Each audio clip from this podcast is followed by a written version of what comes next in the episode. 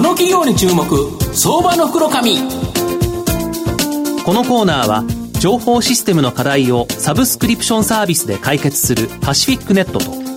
東京 IPO IR ストリートを運営する IR コンサルティング会社フィナンテックの提供財産ネットの政策協力でお送りします。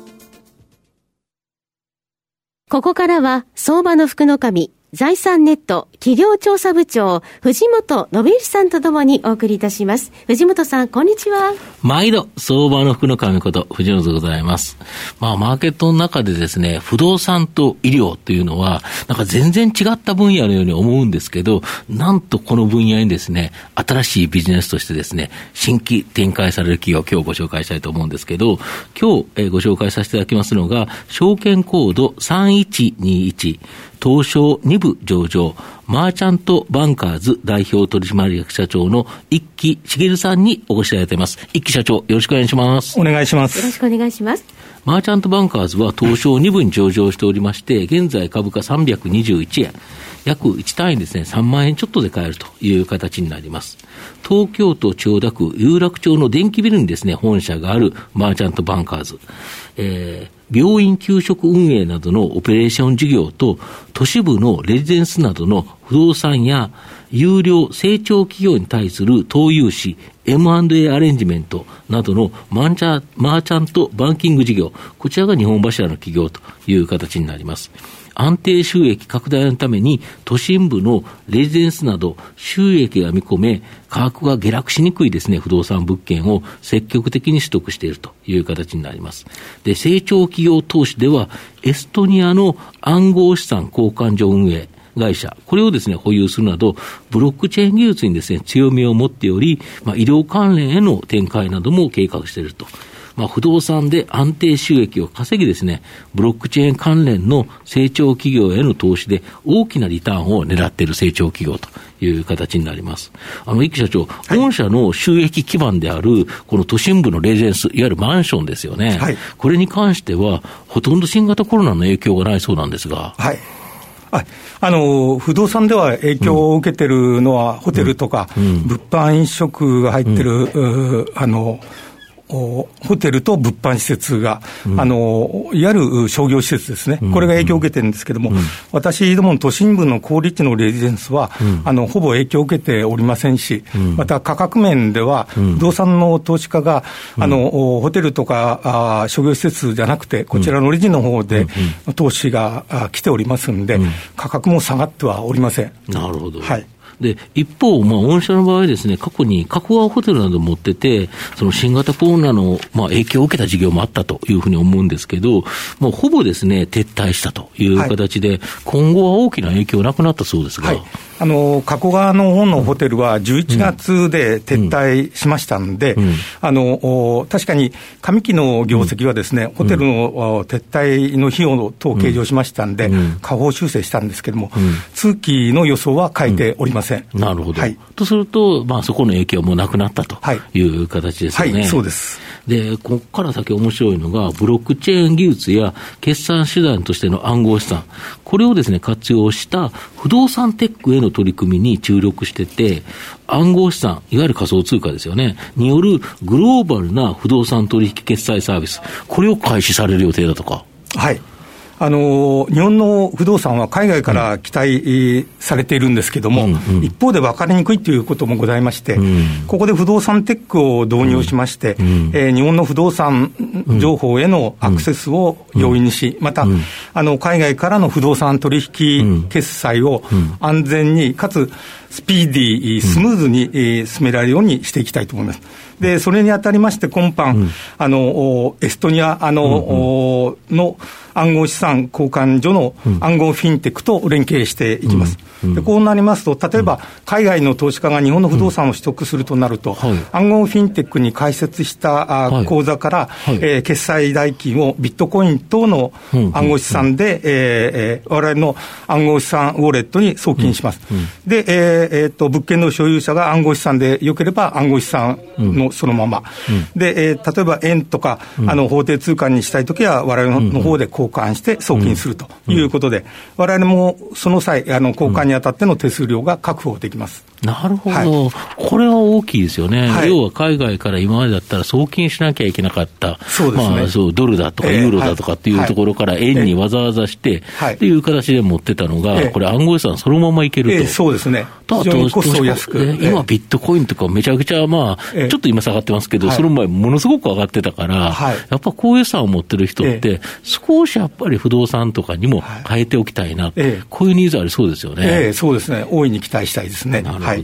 あと、御社の海外子会社が、ナスダック・バルティックっていうですね、まあ市場があるそうなんですけど、ここに上場申請、これ1月5日に発表されてますよね。はい、そうです。あの、エストニアの子会社の、エストニアン・ジャパン・トレーディング・カンパニー AS という会社の上場申請について、ナスダック・バルティックはあの、受理しました。うん、で、我々上場して、信用力やあの資金調達力を向上させると、合わせて企業価値を高めていきたいと思ってます。なるほど。で、事業内容としましては、うん、えー、AI や IT とかブロックチェーンとか、うん、エストニアが電子国家として最先端を行く技術の事業化に、あの、行って、不動産テックや医療テックに活用していきたいと思ってます。で、エストニアの政府とか、在エストニア日本大使館との協力関係のもと、うん、エストニアから、えー、やっぱり MA とか、あのいろんなあ提携によって、ワールドワイドに展開していきたいと思ってます、これ、エストニアって世界最先端の、はい、いわゆるこのいわゆる暗号資産とかさまざまなところの最先端国家なんですよね。はい、そうなんですね。はい、うん、なんか意外なところなんですけど、えーはい、あと、これが今までは不動産だったじゃないですか。えー、で、御社もともと不動産の会社、というか不動産を持っている会社ですから、不動産には知見があったということなんですけど、この医療ビッグデータ、これが今後、そのマーケットで今大きな話題になってるんですけど、はい、この医療費増大に悩む、まあ、国家の解決策、はい、これがやっぱり医療ビッグデータの解析だと思うんですけど、はい、御社では株式会社 AKT ヘルス、とのブロックチェーンベース医療エコシステムの共同開発、はい、実証実験並び、販売に関する業務提携を発表されたんですけど、はい、これ、どういう内容なんですか、はい。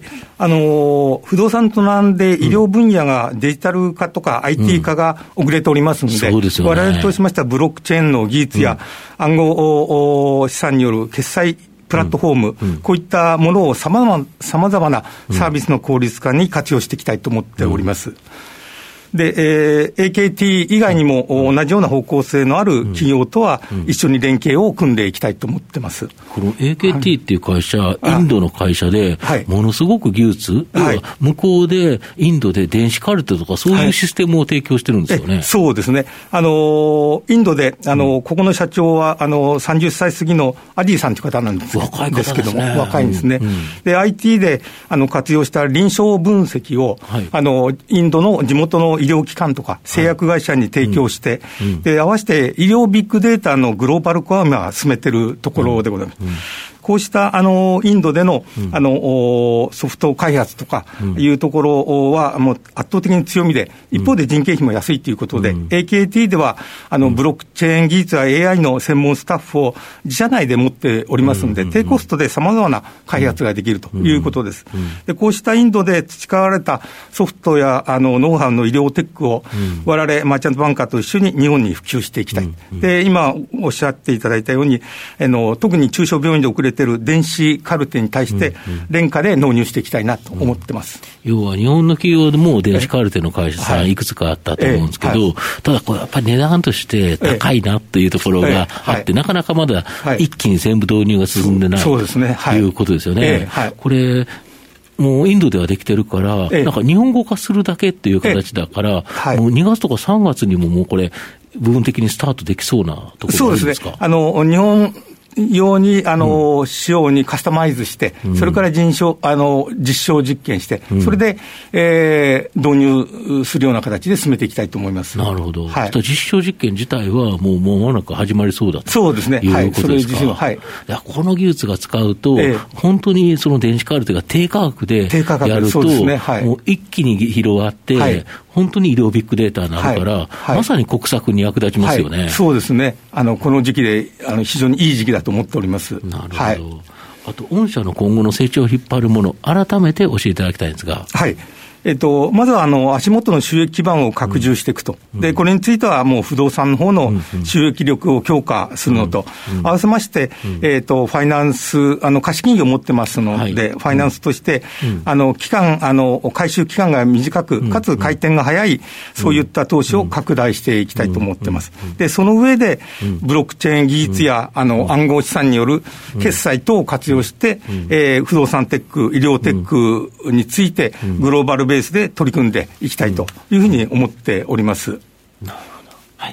最後まとめさせていただきますと、マーチャントバンカーズは日銀のゼロ金利政策を生かして、まあ、価格安定度が高く、希少価値の高いですね、都市部のレジデンスへの集中投資によって、安定的なですね、収益基盤を確保しつつあるという形になります。まあ、その上でですね、ブロックチェーンのような大きな成長の可能性のあるビジネスに、まあ、果敢にチャレンジしていると。で、不動産、医療の分野にブロックチェーン技術の活用や大きな変革をもたらす、まあ、可能性のある企業という形形になります。マーチャントバンカーズは、中長期でですね、安定的な高成長が期待できる相場の袋紙のこの企業に注目銘柄になります。今日は証券コード3121東証2部上場マーチャントバンカーズ代表取締役社長の一木茂さんにお越しいただきました。一木社長どうもありがとうございました。ありがとうございました。藤本さん今日もありがとうございました。どうもありがとうございました。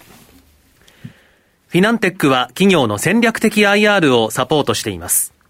IPO 企業情報の東京 IPO サイト運営、並びに上場企業の IR 情報を提供する国内最大級の IR ポータルサイト IR ストリートを運営しております。